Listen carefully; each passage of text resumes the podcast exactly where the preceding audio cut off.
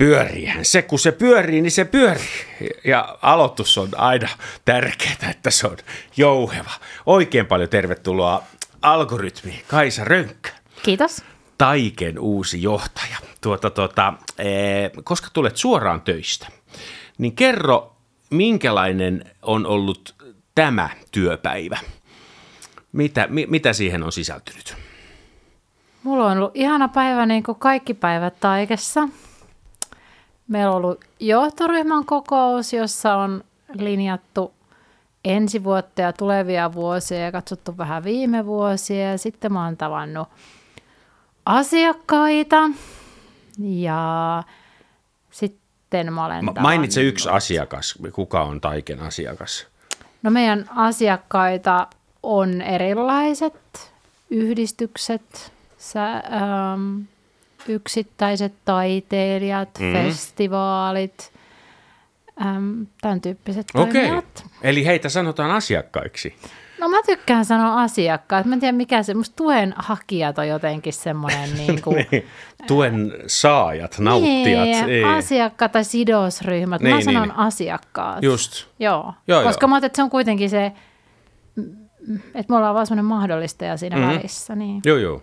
Eli jos joku ei tiedä, niin Taike on siis valtion, äh, valtion pulju, joka jakaa, tarkistin netistä viime vuonna 48 miljoonaa taiteeseen. Eli apurahoja yksittäisille taiteilijoille, taiteilijaryhmille, festivaaleille, yhteisöille ja yhdistyksille, varmasti Jatsliiton kaltaisillekin tota, toimijoille – Joo, eli mahdollistaja on kyllä aika, aika hyvin sanottu.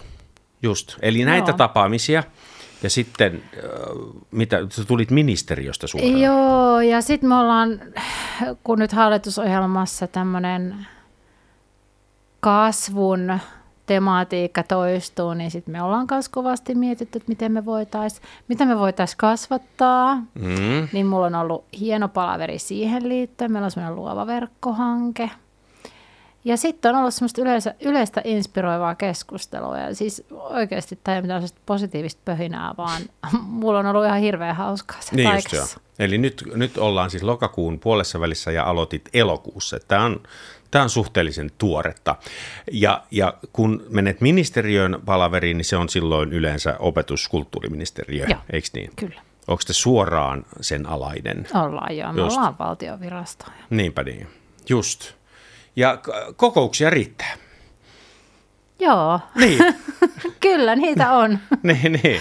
Se on ollut ihan virkistävää, että et, tota, äh, kalenteri täyttyy, ei tarvitse paljon miettiä. Että, Niin ei tarvi, mm. ei ole semmoista vapaa-ajan ongelmaa. Ei. Hei, no ennen kuin pureudutaan tota, ää, syvemmälle siihen, mitä taike tekee ja miten me ihmiset äh, pääsemme siitä nauttimaan, niin käydään läpi sun työpaikat, koska siis tämä on, tää on hyvin mielenkiintoinen kirjo, hyvin monipuolinen. Voisin jopa sanoa, että niin kuin ainutlaatuinen, mitä sä oot käy, käynyt läpi. Tota, eh, oliko, olitko jo ennen Fatser-artisteja jossain, vai oliko se ensimmäinen työpaikka?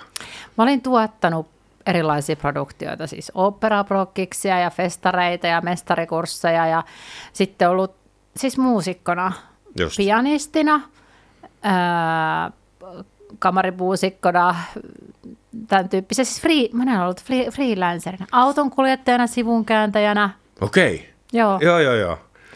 Autonkuljettajana fester, festarilla. joo. fe, festarilla Just joo. joo. Mutta joo. sitten ajaudut siis Fatser äh, Artists, äh, Fatserin konserttitoimisto, missä minäkin itse asiassa olin niinä vuosina. Hyvin pieni mm. independent toimija. Silloin teitä oli kolme siellä Joo. muistaakseni. Niin tuota, mitä, mitä opit niiltä vuosilta? Kaiken. No siis miten, miten musiikkielämän rakenteet toimii? Mm. Ketä Suomessa toimii? Toki silloin aika paljon niin, kuin niin sanotulla klasarikentällä. Kyllä. Ketä siellä toimii? Miten henkilösuhteet toimii? Aika paljon mä sain tehdä myös kansainvälisiä juttuja, käydä erilaisissa konferenssissa ja hoitaa kansainvälisten taiteilijoiden sopimuksia. Ja sitten tietysti äh, opin, että miten niin töitä tehdään mm. ja ihan sellaisia yleisiä työkulttuuriin liittyviä asioita, että niin kuin miten, miten tehdään sopimuksia ja miten pitää mm. vastata meille. Eihän se ihan tämän tyyppisiä asioita. Siis periaatteessa varmaan kaiken, mitä nyt tässä niin. joutuu käyttämään. niin joo, siellä. joo, joo. Mm. Plus, että siis Fatserin konserttitoimisto jo silloinkin toi ulkomaisia artisteja Nimenomaan, Suomeen paljon, joo. eli, eli Joo. pääsit ehkä myös maistamaan erilaisia taiteilijapersoonallisuuksia. Se oli ihan mahtavaa, Niin. kyllä. Oliko Sokolov jo silloin? Sokolov oli silloin, Niin. Sain hänen kanssaan tehdä, siis joo, Joo. se oli, se oli hienoa aikaa. No niin, sitä, ja ei, se oli aika, se oli monta vuotta. Se oli monta vuotta. Mä olin siinä välissä sitten tuo Tanskassa Köpiksen kulttuuri-instituutissa Niin vuoden. Okei, okay. sekin on vielä mahtunut tähän. Joo. No mutta sitten hei, äh, tota, puolustusvoimien erikoissuunnittelija, tämä käsittääkseni liittyy siis armeijan soittokuntiin, eikö niin? Kyllä. Mitäs siitä jäi käteen? No sitten oppi, että mitä maailmassa tapahtuu. Se oli oikeasti hirveän hyvä koulu mulle mm. siinä mielessä, että tietysti mäkin olin niin kuin soittanut ja laulanut kuorossa ja elänyt semmoisessa tietynlaisessa kuplassa. Ja, Joo. ja sitten kun menin sinne puolustusvoimiin ja, ja tota, siellähän on valtava kirjo erilaisia ammattilaisia ja sain matkustaa myös ympäri Suomen ja lentää Kaasala Rovaniemelle ja Joo. Käydä Punaisen torin tattoossa soittokuntien kanssa. Et, et siinä sai Et- oikeasti et kävisi enää. perspektiiviä. Niin, no niin. ei enää ei menisi, Niin, mutta oli se, niin. oli se niinku hieno kokemus ja kyllä siihen liittyy myös paljon, kun on sit myöhemmin kiinnostunut just erilaisista niinku kulttuuriyhteiskunnallisista vaikutuksista, niin toki se oli sitten hyvä koulu siihen. Niin just. Mitä opin siellä? Valtionhallintoa, erilaisten käskyjen tekemistä, käskyjen asiakirjojen tekemistä. Niin puolustusvoimissa ne on mm. käskyjä. Ja sitten tietysti silloin tehtiin puolustusvoiman uudistus, eli soittokuntien määrää aika radikaalisti muutettiin. Joo, Et siinä mielessä semmoinen niin kuin muutoksen, muutosjohtamisen kokemus tietysti tuli niinpä. sieltä. Oli, mutta oli täällä etelässä. Niitähän on pohjoisessakin niitä soittokuntia. Eikö se ole Oulu ja Rova, ainakin Rovaniemellä? Rova, Ou, Oulussa ei enää ole, Ah, mutta. Rovaniemellä. No niin. No sitten kansallisopera Baletti, Suomen suurin taidelaitos. Siellä orkesteriosaston päällikkö, eikö niin? Mm. Mitäs se näin jälkeenpäin ajateltuna? No siellä oppi ymmärtämään ihmistä ja taiteilijaa. Okei, Äh, okei. Eli miten tuonne tulikin siis? Eli äh, kaikenlaista tuli vastaan. Ei, kun, ei. siis oikeasti ihan, mä edelleen sanon, että se on maailman ihani orkesteri ja meillä oli mahtava yhdessä, mutta totta kai sä tiedät, miten orkesteri toimii ja, Mhm. ja, ja minkälainen, niin kuin, se oli, mä ihailen niin kuin edelleen ihan valtavasti niin kuin orkesterimuusikkoja, että miten he jaksavat, kaikkia muusikkoja, mutta Niin. mut myös sitä niin kuin heidän työtä esimerkiksi operaorkesterissa, kun se on toisenlaista, kun sä et saa joka viikko niin kuin pääse soittaa sitä uutta sinfoniaa tai, Niin. tai konserttoa, niin, niin jotenkin se, että mistä he niin kuin löysi sen motivaationsa ja, ja miten se jotenkin aina vaan se äh, niin kuin taiteellinen excellenssi nousi kohti sitä viimeistä esitystä ja muuta, mutta totta kai niin kuin henkilöstöjohtamisessa niin se oli hirveän, Joo, hirveän hyvä koulu, koska mä olin hirvittävän lähellä niin kuin soittajia ja hoidin heidän asioita ja kuuntelin Kyllä. heidän asioita ja näin, että kyllä, kyllä. se tuli sitten Plus se, sieltä.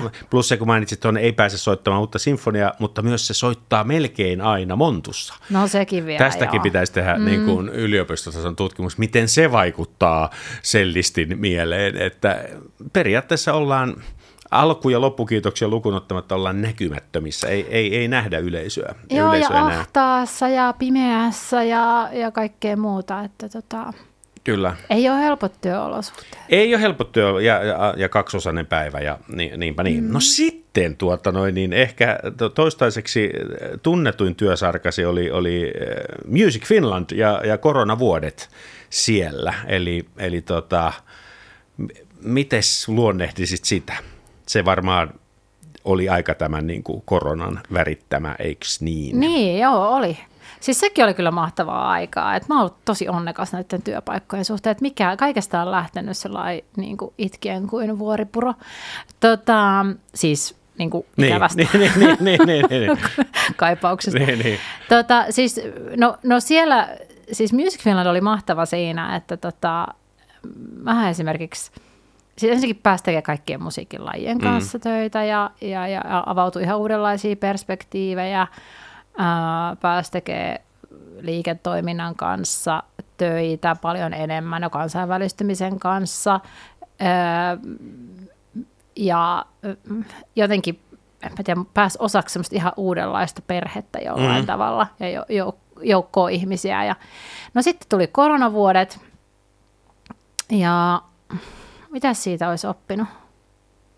Mulla on kyllä erikseen siis, koro, ko, mulla on, käydään korona läpi vielä erikseen, että ei, ei tarvi, nyt ei tarvitse ampua kaikkia ruutia. No ehkä siinä tuli semmoinen niin jotenkin, että et, et, kun nykyään siis opetetaan nuorille, että sulla pitää olla se joku päämäärä, mitä sä tavoittelet, ja sitten pitää tehdä strategiaa, mitä kohti sitä mennään. Niin. Ni, niin mähän on aina vaan niin kuin ollut silleen, että hei, tuossa olisi kivan oloinen työpaikka, että en mä nyt mitään noista kriteereistä täytä, enkä tiedäkään tuosta aiheesta mitään, mutta kuulostaa kivalta ja sitten mennyt ja sitten joka paikassa on oppinut tosi paljon ja se on ollut tosi hyvä, mutta Music Finlandilla sitten ehkä se, että, että siinä korona-aikana löysi ihan uudenlaisia asioita, että kokee, että hei, että tämä tuntuu tosi luontevalta. Ja tässähän mä saan oikeasti jotenkin niitä mun unelmia ja, ja sellaista tietynlaista maailmankuvaa viedä eteenpäin, joka sitten liittyy tähän niin kuin, vaikuttamistyöhön. Niin, niin. Et siinä mielessä se oli tosi tärkeää. Just. Joo, joo, ja, ja oli, olit paljon esillä silloin. Mm. Ää, tota, en tiedä, oliko se aina mielekästä, luultavasti ei. Mutta sitten menitkin Tampereelle kääntymään, musiikki ja media. Oliko se vain vuoden mittainen? No se jäi vain vuoden niin. mittaiseksi. Ne. Se kyllä niin kuin vähän jää, vaikka taikessa on tosi ihanaa ja mm. en, en päivääkään vaihtaisi pois, mutta kyllä se vähän jäi harmittaa siinä mielessä, että, että kun sinne musamediaan meni, niin meillähän oli aidosti ja on edelleen musamedialla on aika hieno visio just lisätä tätä taide, taiteiden välistä yhteistyötä ja, ja, ja tukea toinen toisiaan. Sä muuten puhuit siitä hirveän hyvin jossain Musamedian inspiraatiovideolla, kun siellä mm-hmm. kävit. Niin. Mutta että et, et sitten niin kun, kun hain tota taiken paikkaa ja tulinkin sitten yllättäen valituksi, niin sitten se sitten piti tietysti valita. Niin just. Ja näin, mutta tota, ähm, mutta mut siinä mielessä se oli ihanaa aikaa, että, että se oli ehkä ainoa sellainen paikka, jossa on ollut sellainen olo, että niin kun kaikki on mahdollista, että mitkään lait ja mitkään säädökset ja, ja järjestöjen väliset äh, kissan hännän vedot, ihan kuin semmoisia, että ei missään ollut, mm. tai, tai mitkään tämmöiset ei niin kuin estä, että koko maailma on avoinna jollain lailla. Kyllä. Ja, ja jokaisen pitäisi semmoinen työelämäkokemus myös saada. Niinpä. Se on hieno äh, musiikki ja media, tota, joka lokakuiden tapahtuma, eikö se juuri ollut? Se oli viime viikolla. Se oli viime, joo. joo kyllä, tämmöinen pienestä lähtenyt tota, ainut oikeastaan semmoinen kunnon alan, alan, alan niin kuin sisäinen ää, tapaaminen kerran vuodessa, ää, missä sitten mikä se palkintokaala, siihen se kulminoituu tietenkin, mutta on siellä paljon muutakin ja moni, moni on itse asiassa löytänyt sieltä kontakteja ja saanut tota, no, niin potkua uralleen, mutta hei, tota, nyt olet paikalla, äh, missä, missä kulttuuria ja taidetta äh, tuota, noin niin, pitää perustella äh, sen olemassaoloa ja varsinkin sen rahoitusta. Ja, ja tämä on siis tullut itse asiassa sinulta tämä aihe, että tota noin, niin pohditaan nyt yhdessä, että mitkä ja kenen asettamat tavoitteet mm. Niillä pitäisi olla. Mä, mä, mä itse tota, olen joskus niin sanotulle niin kuin tavalliselle ihmiselle, tai sanotaan näin, että mä en ole, en ole koskaan tavannut ihmistä, joka olisi siis täysin kulttuuria ja taite, taiteen niin kuin tukemista vastaan, mutta olen tavannut ihmisiä, joille se nyt ei ole niin sydämen asia. Mä oon yrittänyt sitten lähteä niin kuin, semmoisen henkilön kanssa liikkeelle semmoisesta, että, niin kuin, että ajattelet, jos sä oot vaikka – Portossa, Portugalissa, ja sä tapaat jonkun, ja, ja, ja, ja sitten, että sä oot Suomesta. Se ei tiedä mitään Suomesta, mutta aika nopeasti te pääsette ehkä Mika Häkkisen tai Kimi Räikkösen kautta Sibeliukseen vaikka. Ni, niin eikö se kuitenkin ole niin kuin hyvä asia, että, että se, se tuota, tietää sen Sibeliuksen? Mm ja, ja, ja, ja Sibeliuskin sai apurahaa. Ja että ylipäätänsä se paikka, mistä sinä tulet, sinä tuntematon suomalainen siellä maailmalla, niin on, on, on, löytyy taiteesta ja kulttuurista tämmöinen kiinnekohta. niin ainakin tämä henkilö, kelle mä tätä kerran selistin, niin hän selitti, että hän oli niin kuin, niin joo, tossa on kyllä ihan perää, ja sitten se alkoi haukkuu nykytaidetta tai, tai jotain, mutta, tota, mutta siis eikö niin, että sivistysvaltio, eurooppalainen sellainen, niin tukee kulttuuria, on tukenut kulttuuria ja taidetta jo pitkään, ja, ja, ja sen kuuluu jatkua. Varmasti allekirjoitat tämän. Kyllä. Niin, niin, niin yllättyisin, jos tuisit. Ei, ei. mutta, tota, mutta siis hassu on, että se, se perustelu, perustelut jatkuvat. Eli siis perustelun tarve jatkuu edelleen, mm. eikö niin? Joo, siis kyllähän sitä yhä enemmän ja enemmän täytyy perustella, joskin mä ajattelin, että ei se koskaan ole ollut täysin vapaa mistään perusteluista. Että mä mm. jotenkin itse lähden siitä, että se taiteen itseisarvo ja taiteen vapaus on itsestään selviä asioita sivistysvaltiossa ja, ja tavallaan mitä ikinä perusteluja lähdetään rakentamaan niiden ympärille, niin se on ja pysyy, eikä ne perustelut ole pois sieltä mm. taiteen mm. itseisarvolta. Nyt jos me nyt oikeasti mennään sinne vuoteen 1899, kun Finlandia ensimmäisen kerran soitettiin ja, ja Suomi heräsi ja Pariisin maailmannäyttelyt ja, ja, ja Suomi itsenäistyi ja, ja kaikki tämä, niin kyllähän se on ihan selvää, että silloinkin on ollut välineellisiä tavoitteita mm. musiikille. Eihän Sibelius sitten myöhemmin Miten me päädyttiin tähän Sibeliukseen? Koska Sibeli... me ollaan varmaan Agrikolassa. Minä, minä aloitin, minä aloitin No joo, mutta yritän sanoa sitä, että kyllähän silloinkin tavallaan se on ymmärretty. Mä oon itse miettinyt sitä paljon, jos mä vertaan vaikka virolaisia, joilla jo, mun mielestä on ihan erilainen kulttuurisuuden, mm. itse asiassa aika innovatiivista kulttuuripolitiikkaa että heillä on kuitenkin aika vähän aikaa niin kuin laulavasta vallankumouksesta mm. ja siitä, miten he itsenäiset. Me ollaan niin kuin Suomessa oltu etuoikeutettu ja me ei jouduttu tämän tyyppisten kysymysten äärelle, jolloin, jolloin meille siitä on tullut aika itsestäänselvä osa mm. jollain tavalla. Ja, ja tähän sun esim, esimerkkiisi ei niin kulttuuriystävästä, niin kyllä mä niin ajattelen, että jokaisella on, jokaisella ihmisellä on jonkinlainen kulttuurisuhde.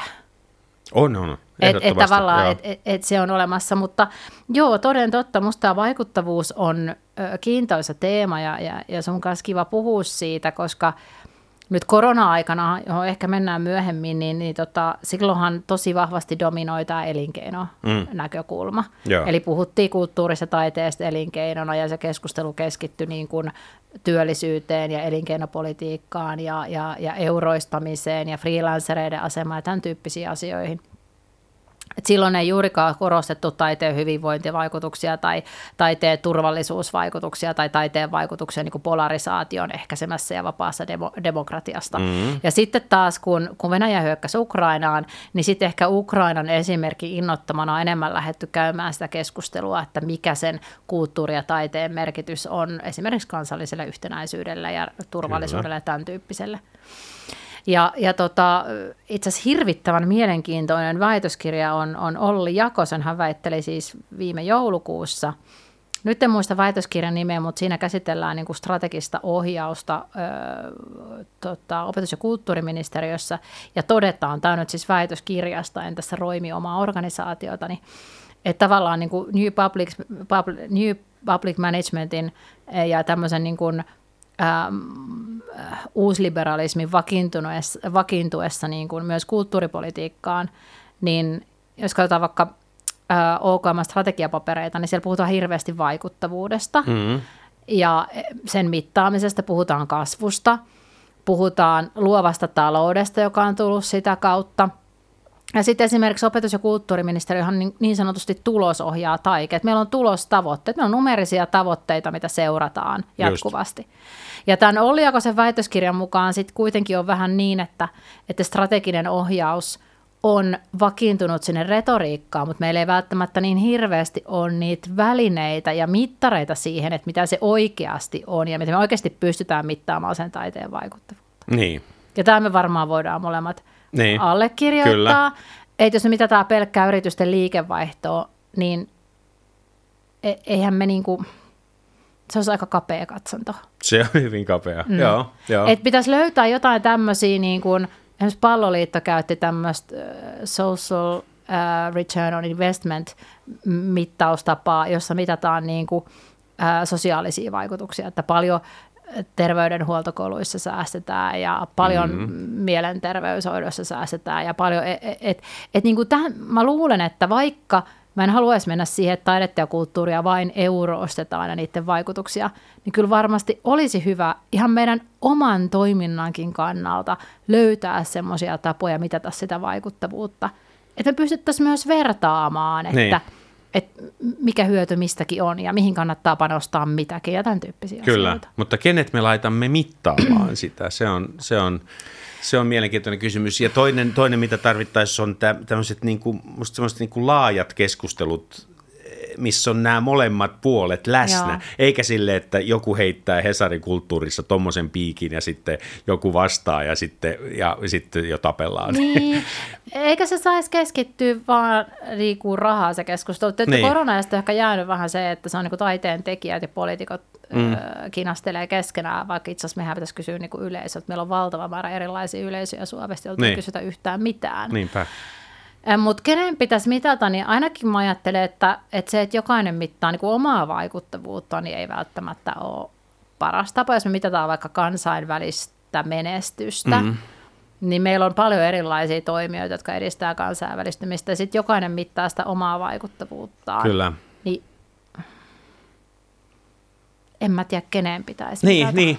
Ja, Jonkun riippumattoman niin, tahon. Kyllä, ja, ja mä tuon tässä vielä yhden pointin. Mun mielestä Suomi, ihan muutamaa poikkeusta lukunottamatta, on, jos mä otan nyt tämän, tämän kansainvälisen tunnettuvuuden, mm. niin Suomi, Suomen juttu on pienet oudot jutut, mm. pienet indie-jutut, ihan muutama poikkeusta lukunottamatta, mutta siis ihan niin kuin, ää, Emma Numminen eläkeläiset. Kaurismäki on ollut tosi indi, nythän se on supersta, mutta se oli kymmeniä mm. vuosia tosi pientä.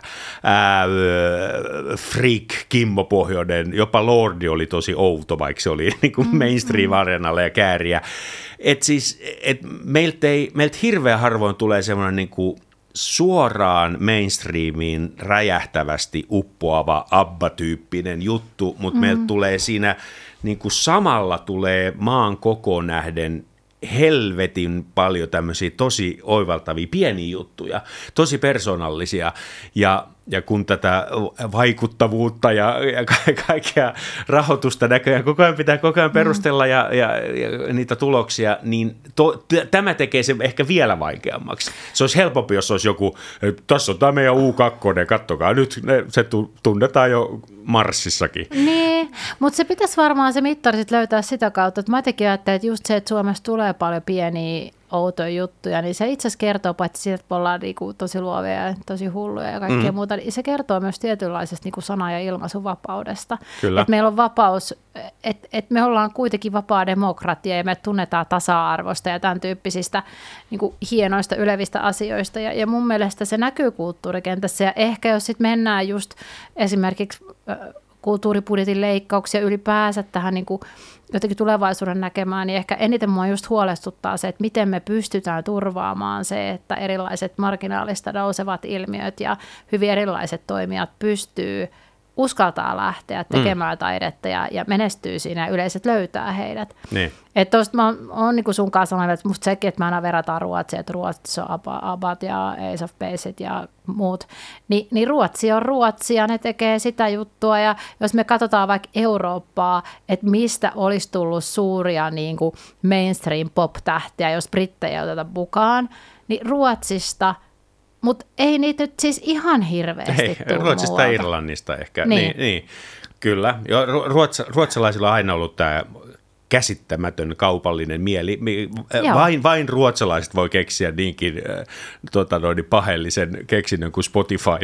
siis se ei olisi voinut koskaan syntyä niin. Suomessa siis niin kuin se pokka, millä se mm. rakennettiin ja tässä ollaan, mutta ei mennä Spotifyhin. Tota, otas, mulla oli joku kysymys kielen päällä.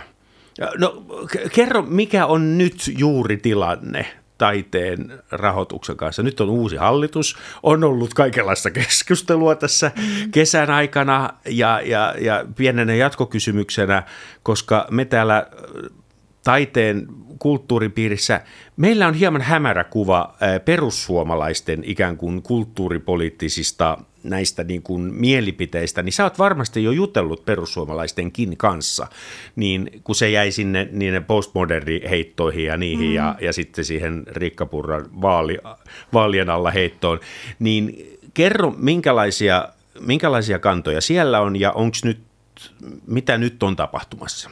Mm. No Syvä huokaus. Mä ajat, ei, ei, ei. mä mietin, että en ole tietysti ihan kaikkien perussuomalaisten kanssa jutellut, mutta et, no, pakko sanoa, että, että meillä oli perussuomalainen sitten sininen kulttuuriministeri, joka on kyllä jäänyt mun mieleen – todella hienona kulttuuriministerinä. Sampo Terho. Joo, ja, Joo. ja sai, sai hirvittävästi aikaa ja, ja, ja, ja niin kuin aidosti hienoja tukimuotoja ja itse asiassa poikkeuksellisen paljon, koska poliitikkojen vaikutus ja kulttuuripolitiikkaan on ollut varsin vähäinen mm-hmm. niin kuin pitkän tähtäimen kulttuuripolitiikan kehittämisessä. Mä ajattelin, että niin kulttuurisuhteessa kuitenkin ihmiset on yksilöitä, että mä en en ole niin syvällisesti jutellut kaikkien perussuomalaisten kanssa, että osaisin sanoa, mutta, mutta että ehkä jos miettii sitä niin kuin perussuomalaista ideologiaa ja arvomaailmaa, niin, niin kyllähän sit Suomelle kulttuurilla taiteella on aina ollut niin kuin valtava merkitys sen kansallisen identiteetin rakentamisessa, että kyllä mä haluan uskoa, että, että se on edelleen niin. Joo.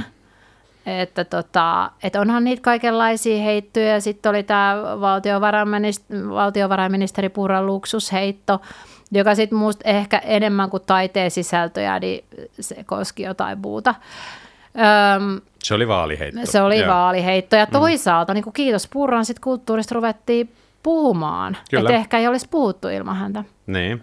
Mutta mitä kulttuuripolitiikassa tapahtuu, tai siis mitä valtion mm, niin, rahoituksessa niin, tapahtuu, niin. niin joo, siis niin kuin OKMn hallinnonalallehan on kaavaltu varsin suuria säästöjä, eli sinne vuoteen 20 27 27 miljoonaa, joka oli valtava summa mm. koko OKM-hallinnolalle. Yeah. No nyt sitten ensi vuodelle niin OKMlle tulee 10 miltsiä säästöjä, joka voi kuulostaa pieneltä summalta, mutta onhan se tietenkin iso raha, jos miettii, miettii niin kuin meidän kokonaisuutta ja siitä sitten taiteeseen ja kulttuuriin 4 miljoonaa niitä säästöjä.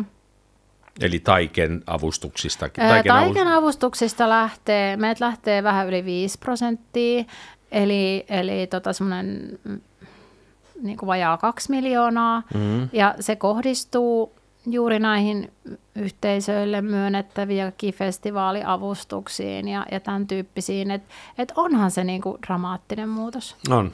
Joo. Et ei, siitä voi mitään, että vaikka niin kuin kokonaisuutena, kun me niin kuin esimerkiksi taiteilijaeläkkeisiin tulee indeksikorotus ja, ja taiteilija-apurahoihin tulee indeksikorotus, mm. että itse asiassa niin kuin, et, et, et siinä VM-budjetissa ja sitten tässä budjettiesityksessä esimerkiksi taiteilijaeläkkeiden – summa budjetissa oli suurempi kuin VMn esityksessä. Siis tosi vähän, mutta kuitenkin. Mm.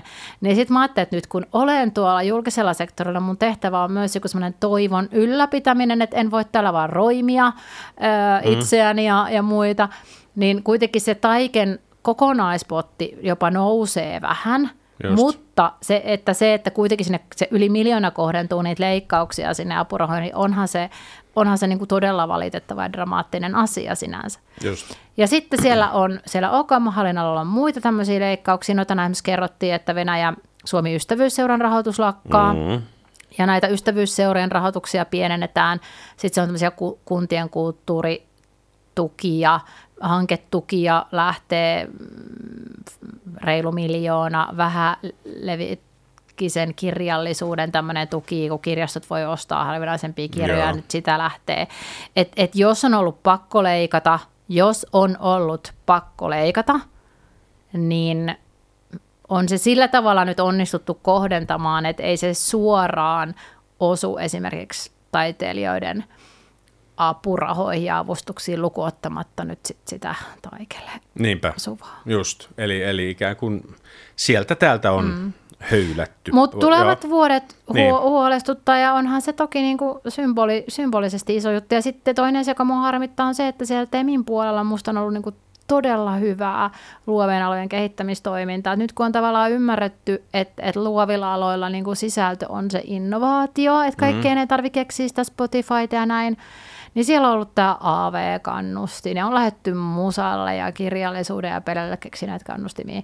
Niin nyt sitten mä en ole ihan, ihan varma, että tota, että miten niiden sitten käy, että e, ei ehkä hirveän hyvä. Eli, eli tulevaisuus huolestuttaa, eli siis pidät enemmän todennäköisenä sitä, että vuosi vuodelta näistä joudutaan niin kuin, että tämä tämä jatkuu, tämä, että höylätään pois ja pois. Eli, eli se on joku laajempi tendenssi, että valtio tukee vähemmän ja vähemmän. No nyt se näyttää siltä, niin. mutta eikö, mä oon jotenkin, mä uskon niin vahvasti aidosti siihen jotenkin sellaiseen perusmantraan, että hyvinvointivaltion peruskivi on se taide ja kulttuuri. Et mä oletan, että tässä vuoden vaikana tapahtuu jotain. Olisi se kulttuuripoliittinen selonteko, olisi se, että me ollaan joka asiasta kohta kommentoimassa mm. A-studiossa, tai ei me, mutta te. Niin. Tai oli se joku sellainen, joka niinku muistuttaa, että ei herra Jumala, mitä me ollaan tekemässä, että tälle täytyy tehdä jotain. Että mun on todella vaikea uskoa,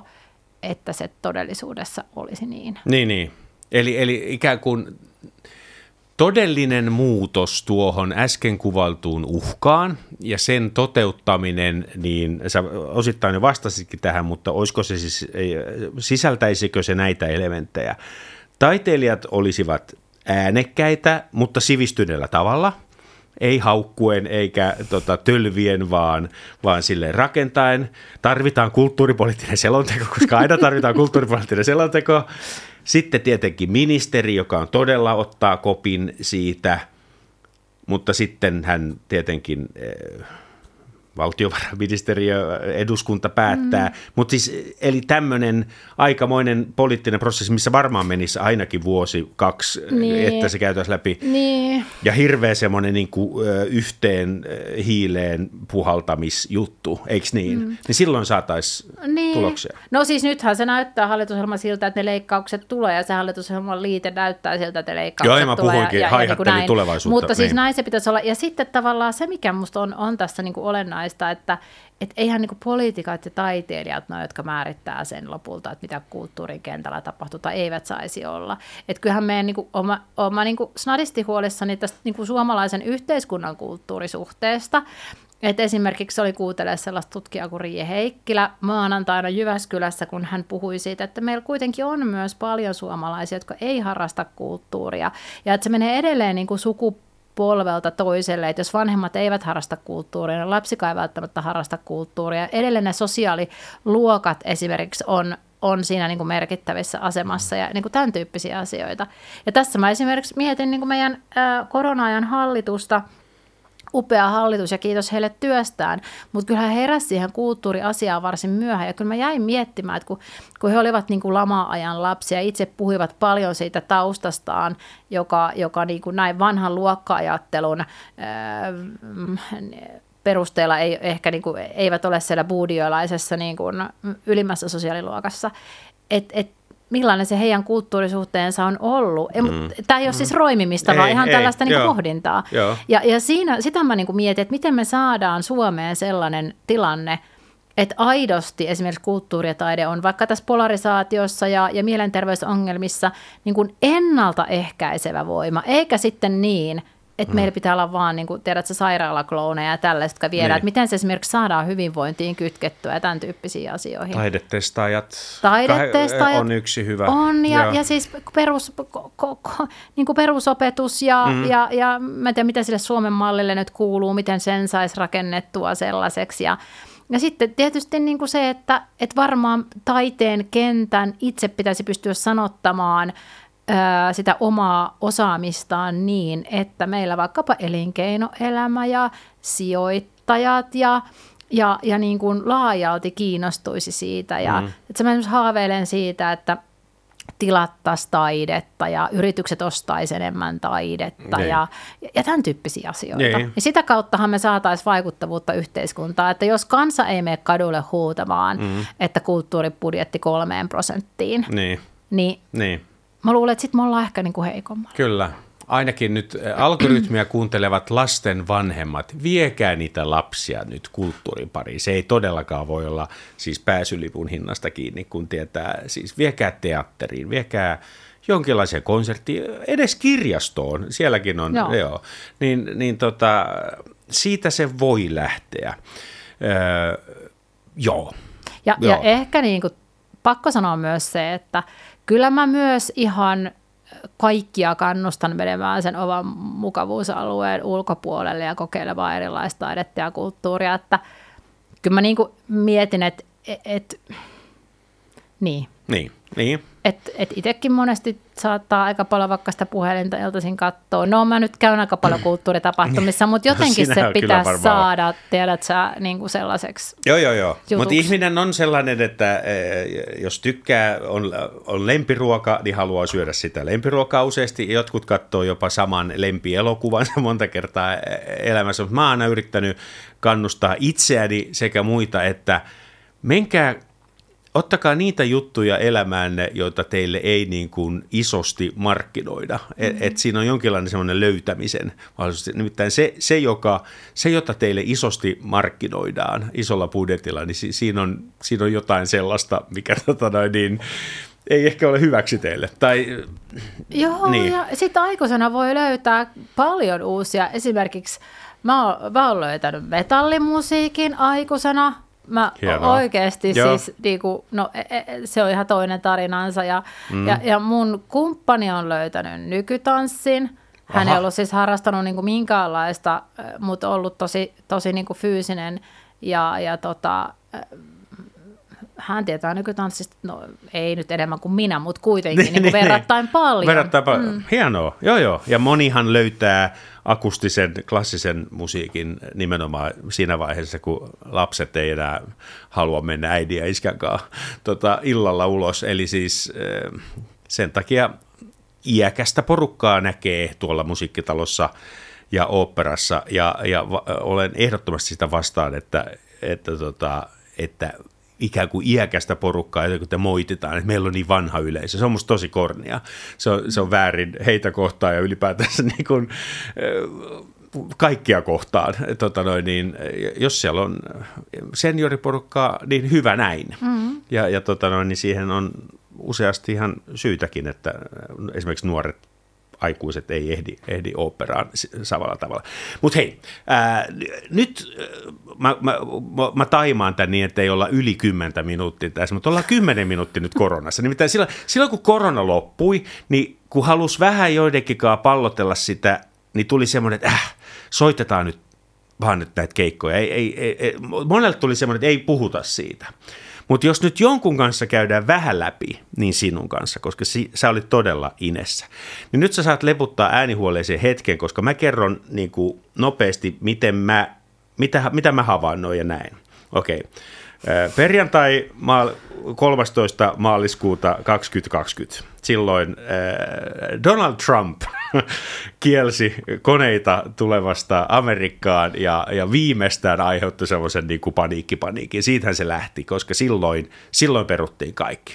Eli nyt puhutaan siis keväästä 20, kun ei tiedetty oikeastaan minkälainen virus on.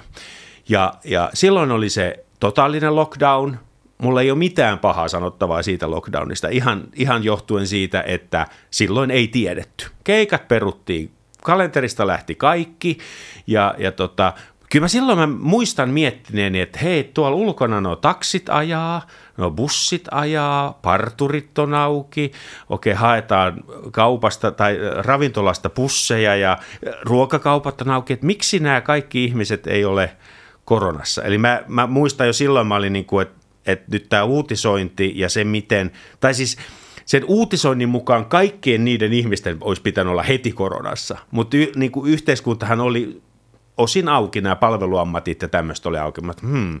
Silloin mä mietin, hmm, tässä on, hmm, nyt media laukkaa ihan omaa tyylissä. Okei, sitten tuli kesä ja, ja tota, äh, soitettiin paljon keikkoja. Oli mieletön keikka kesä 20. Mutta sitten alkoi nämä oudot jutut, eli tota, tullaan äh, siihen jouluun 2021, ne, ne tautiluvut nousi ja alkoi tulla tämmöisiä omituisia, niin kuin, että nyt odotetaan sitä rokotetta jota oli jo vähän testattu. Ei se rokotekaan anna hirveän hyvää suojaa. Ja sitten joku, joku sanoi, että no sitten kun näin ja näin paljon kansasta on rokotettu, niin sitten saatte soittaa niitä hemmetin konserttejanne. Samaan aikaan siis ravintolat oli auki. Tämä mm. Timo Lappi oli koko ajan uutisissa sel- selittämässä, että juu, me ravintola hotelliala on auki ja niin se on auki. Ja, ja, ja, ja sitä ihmeteltiin, ja, ja tuota, mutta kulttuuri kiinni. Samaan aikaan oli myös tiedossa, että yhtään tautiketjua ei ollut lähtenyt silloin 20 kesällä, ö, eikä eikä oikeastaan missään näissä konserteissa, jos oli käytössä turvavälit ja eri sisäänkäynnit ja käsidesit ja maskit ja kaikki, jotka opittiin kulttuurialalla, taidealalla heti.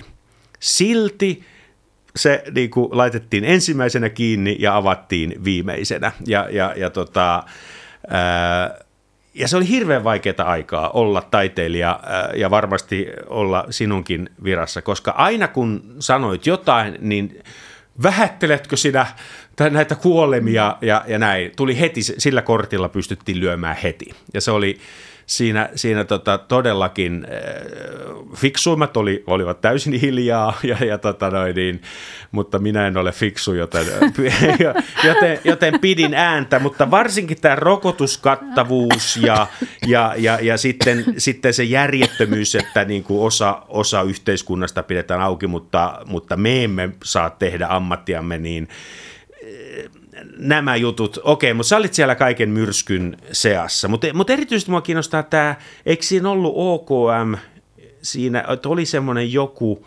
lausunto, että nyt kulttuuri pitää pitää kiinni, oli semmoinen joku mietintö siinä vuonna 2020, muistatko vielä, mihin Ää... sitten niin kuin peruste, jotain, no, en, mie- niin. No olihan niitä kaikenlaisia mietintöjä ja niin. dokumentteja. Siis nyt täytyy tähän sanoa, että tota, mä oon joutunut tai päässyt palaamaan tähän aiheeseen siis tuossa alkuvuodesta, siis Paula Vesala. Joo. Eikö se sai idean, että tämä pitää käydä läpi, että tämä pitää niin kuin vähintäänkin saada dokumentoitua, mitä on tapahtunut. Joo. Ja, ja meillä oli sellainen tutkimusryhmä, jossa itsekin oli, ja sitten semmoinen professori Jari Steevala, ja Mirkka tuolta musiikkialijasta, ja sitten semmoinen Sanni Pöntinen. Joo. Ja saatiin Sitralta rahoitusta ja sitten vähän musiikkialijärjestöltä rahoitusta, ja lähdettiin siis tutkimaan sitä, että siinä on haastatteluista käytettä valmisteluaineistoa. Ja kaikki eduskunnan kyselytunnit, joissa on mainittu kulttuuri ja taide, ne on niin tutkittu, että millä tavalla niistä on puhuttu ja kuinka Just. paljon niitä on niitä löydöksiä.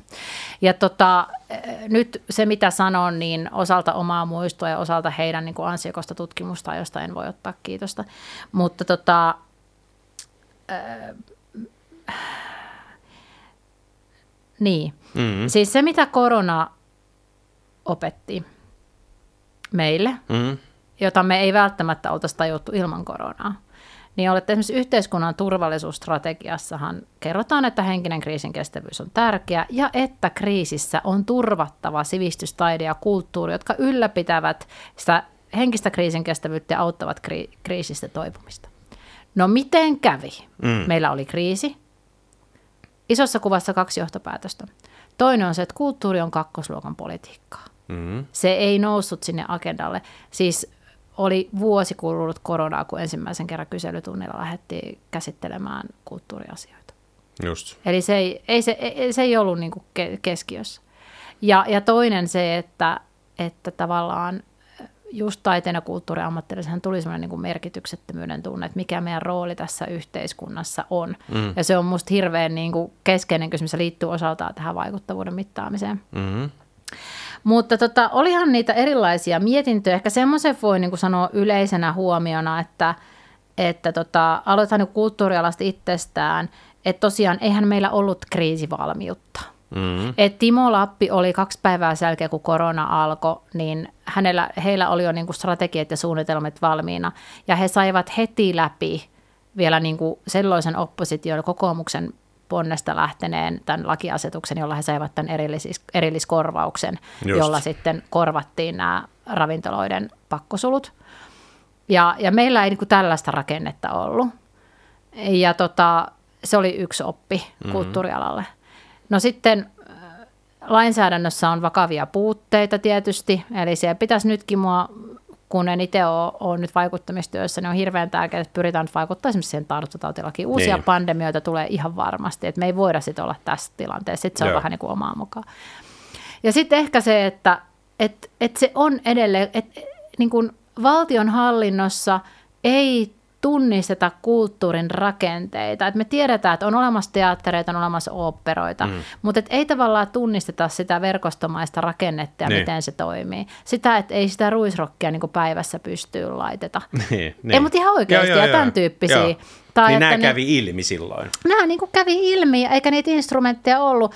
Mä en tiedä, että tämä on niin hirveän laaja kysymys, että, Niin. niin. että, että sun pitää esittää spesifimpiä kysymyksiä, että mitä sille pitäisi tehdä, mutta että, että tota, ja, ja musta tuntuu, että, että se antoi kyllä, että musta olisi niin kuin ilman koronaa, niin mihin tämä meidän yhteiskunta- ja kulttuuripolitiikka olisi mennyt? Mm. Oltaisiko me huomattu näitä asioita? No ei, ei varmasti sitä tartuntatautilaki-juttua ollenkaan. Niin, ja on Olta- se muitakin niin, lainsäädäntötarpeita. Niin. Ja sitten toinen on tämä niinku tää freelancereiden väliin putoaminen. Mm. Esimerkiksi mä muistan sen, että, että olikohan se oli 21 keväällä, kun, kun tota, tein paljon yhteistyötä niin poli, politiikan portinvartijoiden ja poliitikkojen kanssa liittyen tähän tukipakettiin. Niin. Joo. Niin sitten mietittiin, että olisiko joku tämmöinen kompensaatiomalli, että voitaisiin niinku itsensä työllistäjille maksaa tämmöistä kompensaatiomallista tukea. Niin. Ja sitten se vähän niin kuin kaatu siihen, että ei ole olemassa mitään rekisteriä. Meillä ei ole tietoa, kuinka paljon näitä henkilöitä on.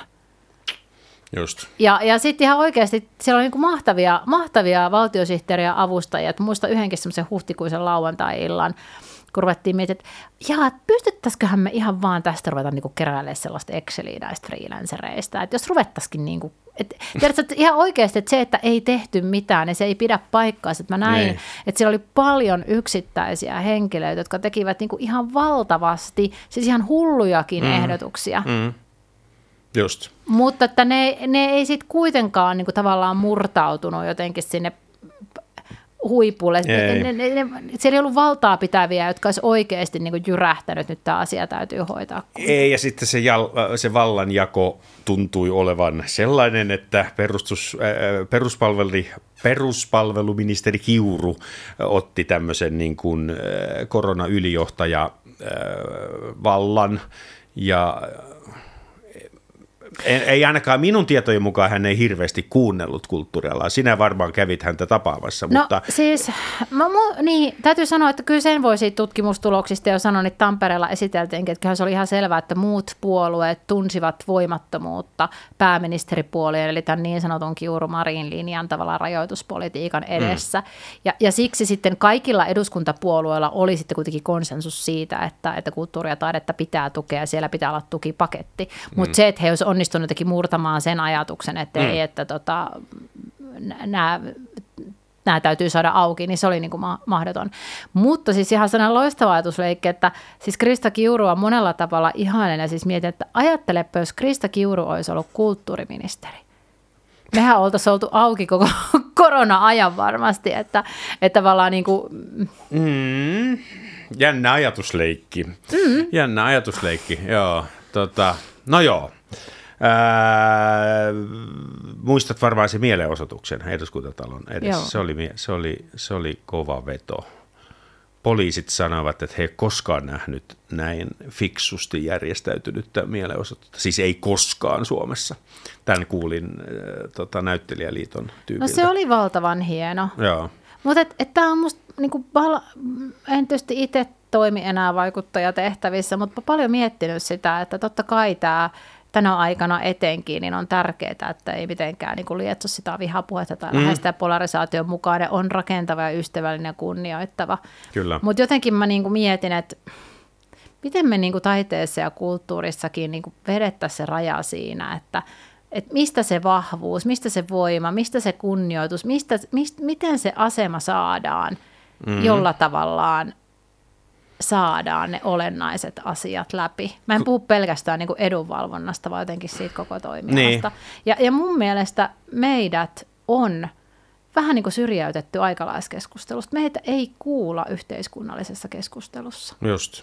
on No korona-aikana useasti kuuli tämän, kun kulttuurilla taiteella ei ole sitä yhtä ääntä juttu, ja just verrattuna tähän Timo Lappiin, että siellä, siellä on yksi ääni, joka, joka tota saa, mutta mä, mä oon tässäkin podcastissa jutellut tästä aiheesta Minna Lindgrenin kanssa, joka sanoi, että ei se päättäjiin, niin kun, ei se päättäjiin päin yhteydenotto nyt niin hankala ole, että tarvii ensin perustaa joku valtava tota, kattojärjestö. Mutta mikä on sinun mielipiteesi tässä? Sä olit kuitenkin Music Finlandissa niinä vuosina, mutta että Music Finlandkaan ei edusta kaikkia. Oli, oliko se paha niin. puutos, että no siis, ei ollut sitä. Niin, no, tämä on sinänsä hauska, että Music Finland on kuitenkin niin vientiorganisaatio, eikä niin. millään tavalla mikään niin. lobbariorganisaatio, niin. että niin. sinänsä se oli ihan hauskaa. Mä en tiedä, yksi ääni, mutta tavallaan ehkä semmoinen viestien yhdenmukaistaminen tietysti voisi auttaa, ja musta niin. siinä on menty paljon eteenpäin, että korona-aikana semmoinen niin verkostomainen valta vahvistui, eli yksittäiset esimerkiksi taiteenkentän edustajat saivat aika paljon näkyvyyttä. Yleensä, yleensä siis ihmiset, joilla oli esimerkiksi someseuraajia ja vaikutusvalta, jotka oli tietynlaisia niin kuin arvojohtajia, mm. niin he saivat viestiä läpi, vaikka Paula. Mm. Ja, ja, tota, ja he kyllä sitten tar- tai, tai Kososen Mikko, ja he kyllä tarkistivat aina faksa, faktat järjestöltä tai ihmisiä, jotka tietää, että se oli tavallaan aika nerokas taktiikka myöskin, Just. jolla saatiin se näkyvyys. Mutta pitäisikö olla yksi ääni, niin varmaan niin kuin jollain tavalla pitäisi olla yhteisiä isoja tavoitteita. Mä luulen, että se historiallinen peru on se, että kun on aina todella jaettu sitä niukkuutta, niin jokaisen pitää pitää sen oman taiteella ja vielä niin kuin sen mm. sisällä mm. jotenkin sen oman sektorin puolta tosi vahvasti ja se tulee tulee sit siitä. Ja sitten pakko sanoa koronajasta se, että et kyllähän tämä on myös hyvin tyypillistä niin kuin medialle, että kulttuurista kirjoitetaan ja keskustellaan ristiriitojen kautta. Mm. Mm. Että rakennetaanko kiasma vai säilytetäänkö Mannerheimin patsas ja tiedätkö, niin. säilytetäänkö makasiinit vai, vai rakennetaanko musiikkitalo. Ihan samalla tavalla musta siinä niin kuin, äh, media tai Helsingin Sanomat niin halusit rakentaa tämmöistä vastakkainasettelua esimerkiksi niin kuin esittävien, tai no sanotaan se ääneen, rikkaiden poppareiden ja köyhien kuvataiteilijoiden välille, mm, mm. joka ei pitänyt paikkaansa. Ei niin, ei niin. Ja korona-aikana todella näki myös sen, että vaikka olisi niin lainausmerkeissä rikas poppari tässä maassa, niin ei, ei meillä semmoisia kovin rikkaita ole. Kyllä se, kun kaikki keikat loppu, niin kyllä ne mm. niin kuin, hyvätuloisetkin niin aika nopeasti oli tuolla niin kuin, suorastaan niin kuin rahapulassa. Joo, että joo. Tota, kimuranttia aikaa, joka ihan hyvä, että nyt se käydään läpi. Ihan hyvä, että se käydään läpi. Mm. Nyt ollaan varmaan yli 10 minuuttia puhuttu siitä. Jätetään korona ja, ja tota, jätetään energiaa niille tuleville viruksille sitten. No joo, ei se oli, se oli sarkasmia. Hei tota, ää, millainen on hyvä apuraha-anomus? Sä oot niitä lukenut varmasti. Ja jatkokysymys on, että pystyykö ammattimaiden apurahojen lukija tunnistamaan sen, että tämä henkilö ei osaa tehdä tätä anomusta, mutta, mutta hänen, hänen taiteensa saattaa olla siis tukemisen mm. arvosta muuten. Ja onko siihen mitään konsteja? Mä tiedän, no, että tämä järjestelmä on hyvä, joo. että siellä on siis todellisia taiteen mm. asiantuntijoita, mm. eikä esimerkiksi niin kuin jotain miljonäärejä, mitä mm. voi olla ehkä Amerikassa päättävässä. No mun mielestä taiken järjestelmä tosiaan on hyvä, mitä tulee siihen niin kuin vertaus, vertaisarviointiin ja, ja uskon, että siellä pystytään erottamaan. Mutta mut tokihan on tietynlaiset kriteerit niille hakemuksille, mm. joihin liittyy muun muassa se taiteellinen laadukkuus ja, ja, ja, ja, ja tota, ää, se, että se talous on tasapainossa, että se on jollain tavalla niin kuin realistinen niin. ja, ja no meillä nyt ei voi olla voittoa tekevää toimintaa. Ää, pitää olla tietysti eettisesti kestävällä pohjalla, niin. ää, pitää vastata tietynlaisiin tavoitteisiin, mitä asetetaan. Mutta että kyllähän se tietysti on niin, mikä sitten oli yksi kanssa ehkä koronan oppeja, että välttämättä niin kuin aina, ja nyt en puhu taikesta vaan ihan yleisellä tasolla niin kuin kaikista, jotka myöntävät apurahoja, niin, niin kai sitä sanotaan, että tukea ei saa paras sisältö, vaan paras hakemus. Mutta vaikea sanoa. Ehkä siellä niin. tuolla niin kuin jossain Temin puolella on välillä ollut vähän sitä ongelmaa, että jos arvostellaan, arvioidaan esimerkiksi puhtaasti liiketoiminnallisin kriteerein kulttuurihakemuksia, mm. niin sitten se substanssi jää ja, ja sitten ehkä joskus saattaa tulla jotain vikalyöntejä ja näin päin pois. Että tota, mutta hyvä hakemus on, on, on selkeä, ää, totuudenmukainen, ää, ei liian pitkä. Ei liian pitkä. Toi on hyvä, toi on hyvä neuvo, joo. Liirum pois. niin, siis joo, kyllä. Joo. Joo, toi- kertoo selkeästi, mitä ollaan tekemässä ja mitä sillä tavoitellaan ja, ja mitä se maksaa. Ja, Nimenomaan. Et se, tämmöiset i- perusasiat. ikään kuin sen äh, äh, merkkipituus, sana, sanapituus ei, ei, ei lisää sen anomuksen. Niin totta kai, va- jos on niin kuin 3000 sivua täyttä asiaa, niin, niin fine, Niin. mutta tavallaan, että se, Niin. se ei tuo niin kuin Niin lisää. just joo. joo. Tota, äh, mitä aiot, mi, mikä on semmoinen, niin kuin, onko joku tietty asia, minkä äh, kimppuun aiot käydä taikessa? Onko joku semmoinen, äh, aiotko olla muutosjohtaja? Mitä sä haluaisit siellä muuttaa? No, Vai onko kaikki vasta niin alussa? Mun, no tietysti kaikki on alussa. Siis mun mu- muutosjohtamista ja, ja halukkuutta tietysti säätelee paitsi taikelaki, niin hallitusohjelma ja tulosohjaus. Mm. Mutta mä oon ollut aidosti tosi vaikuttunut niin kuin taikelaisista. Joo. Että kun mä menin sinne, sain ihan älyttömän lämpimän vastaanoton. Ja, ja mä en ole niin kuin vielä kertaakaan kohdannut semmoista, että jos mä oon ehdottanut jotain tai pohtinut jotain, että joku sanoo, että eikö tämä aina tehty näin. Mm-hmm. Et mun mielestä siellä seurataan tosi paljon, mitä tapahtuu kulttuuripolitiikan kentällä ja ylipäänsä kentällä. Sehän on ihan valtava tilannekuva. Mieti, mikä määrä sinne tulee hakemuksia, että tiedetään, mm. että missä mennään, miten taiteilijat voi tehdä tätä taiteilijabarometria. Niin. Et musta tuntuu, että meillä on yhdessä taikessa mahdollisuus niin kuin kirkastaa sen viraston tehtävää, mutta, mutta vielä sitä enemmän niitä toimia. Mä toivoisin, että taike voisi toimia vielä vahvemmin sillä tavalla yhteiskunnallisena vaikuttajana, että me siellä valtion hallinnon sisällä pystyttäisiin jollain tavalla sitä taiteen ja kulttuuriasemaa nostamaan. Joo. Tekemään poikkihallinnollisia hankkeita toteamaan, että jos tehdään vaikka maaseutupoliittista selontekoa, niin hei, itse asiassa harvaan asutuilla seuduilla kulttuuri voisi tuoda sitä, tätä ja tota. Mm-hmm. Ja mä luulen, että siinä me voitaisiin olla aika voimakaskin toimia. Ja suhteessa hallitusohjelmaan, niin, niin siellähän on kulttuurille ihan valtamat määrät erilaisia tavoitteita, mm-hmm. niin, niin ehkä sitten niin kuin, mä toivoisin, että jotenkin luomaan taiteen ja kulttuurin toimijoille jotenkin parempaa toimintaympäristöä niillä resursseilla, mitä meillä on. Mutta se, että alkaako muutoksen tuulet puhaltaa, niin äh, no, niin kuin sanoin, muutoksen tuulet tulee niin kuin yläpuolelta. Niinpä. Mulle annetaan Just. käteen sitten, jos Just. niin on. Ja suoraan yläpuolella on, onko se kulttuuriministeri? Opetus- ja kulttuuriministeriö. Joo, Joo. kyllä. Ja tuota, niin, sehän nyt on monessa hallituksessa ikään kuin puolitettu se kulttuuriministeri, että niin kuin yhden kaudenkin sisällä, mm. en tiedä, uhka vai mahdollisuus, eh, riippuu varmaan persoonasta. Tiedätkö, mitä Islannissa tehtiin? Islannissa no. tehtiin viime vuoden helmikuussa sillä, että siellä yhdistettiin kulttuuriministeriö ja sitten niin kuin elinkeinoministeriö. Siellä on Ministry of Culture and äh, olisiko economics tai... Mm. Ja, ja tota, mitä mä oon heidän kanssa ollut yhteydessä, niin se on ollut aika hyvä Okei, okay. yhteys, koska siellä on sitten aidosti pystytty miettimään, että missä tämä kasvu tulee ja miten tätä liiketoimintaa tuetaan. Niin ja, just. joo. Onko meillä elinkeino? Eiku siis, mitä se voisi olla lähimpänä Suomessa?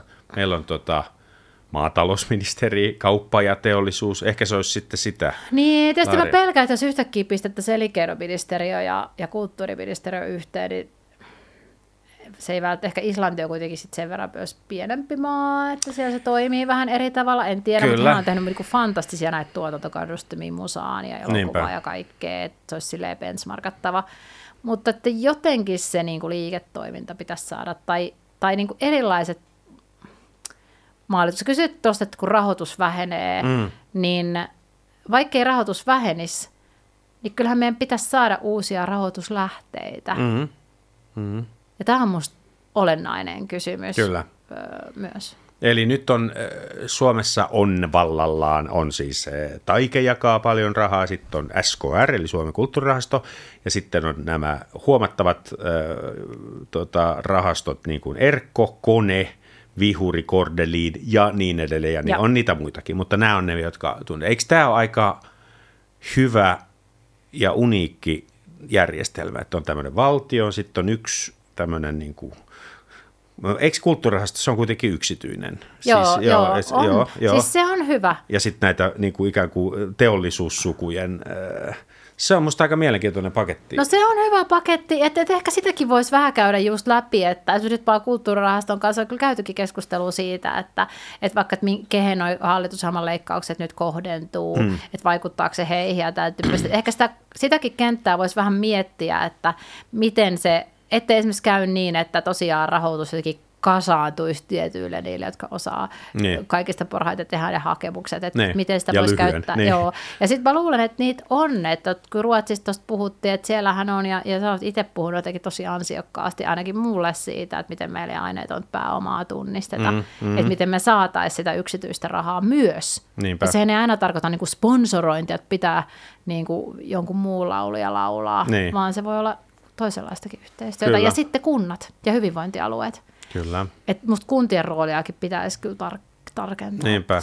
Oletko tutustunut vuosien varrella USAn systeemiin, kun joskus yleensä tätä käytetään että niin kuin semmoisena uhkakuvana, että että tämähän menee kohti tätä jenkkimeininkiä, mutta mulle, mäkin olen siellä asunut, mutta mä en hirveän hyvin tunne, mikä se miltä, miltä osin se eroaa?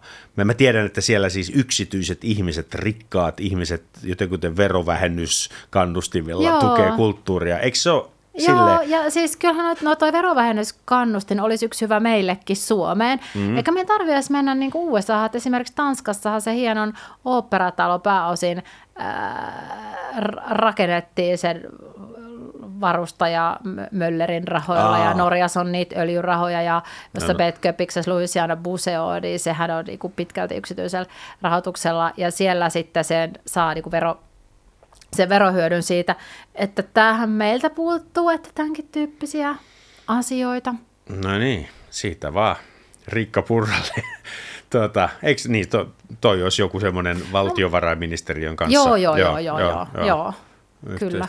Joo okei, nyt aletaan olla semmoisella alueella, mistä mä en tiedä. Osaan kyllä kysellä, mutta en, en, en, no, en tiedä. Niin, Suomessa ei niin. varmaan hirveän moni tiedä. Mm. Että et, et sitä pitäisi vaan lähteä niinku niin. työstämään. Ja sen takia mun mielestä esimerkiksi se sanottaminen ja vaikutuksien laskeminen on, on tärkeää, koska et, pitäisi osata sitten niille sijoittajille nimenomaan perustella, että miksi niin. tämä on hyvä sijoitus ja Kyllä. mitä se tuottaa ja kenelle. Kyllä. Mutta niihin ongelmiin, joita meidän yhteiskunnassa tällä hetkellä on, niin mä luulen, että kulttuuri moneen pystyisi kyllä auttamaan. Ja ennaltaehkäisevästikin. Nimenomaan. nimenomaan. Se olisi upea juttu toteutuessaan. Onko maailma mennyt mielestäsi parempaan vai huonompaan suuntaan sinun elinaikanasi?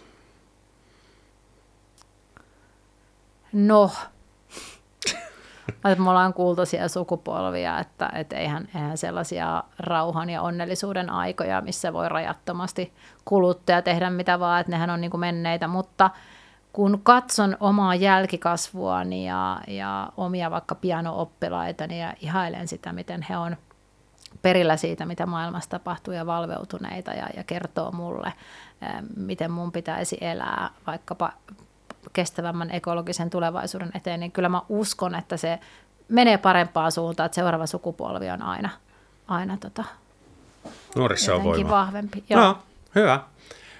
Mikä vituttaa erityisesti? En tiedä, voiko valtion virkamieheltä nyt kysyä tällaista, mutta eh, mikä... No e- ehkä se, että jos mä olisin tajunnut, että tämä kuvataan, niin mä olisin harjannut niin. hiukseni. ne ovat upeat. Vastaan tälle monikin asia, mutta tota,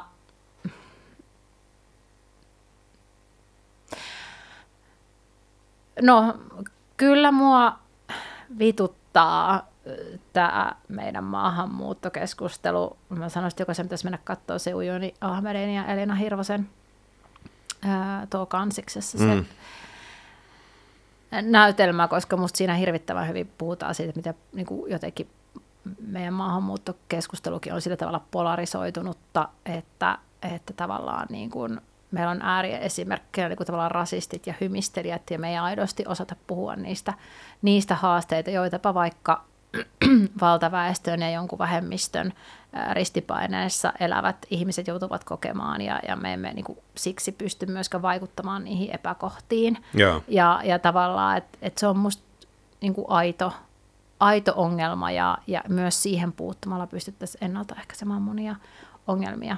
Että tota, Kyllä. se.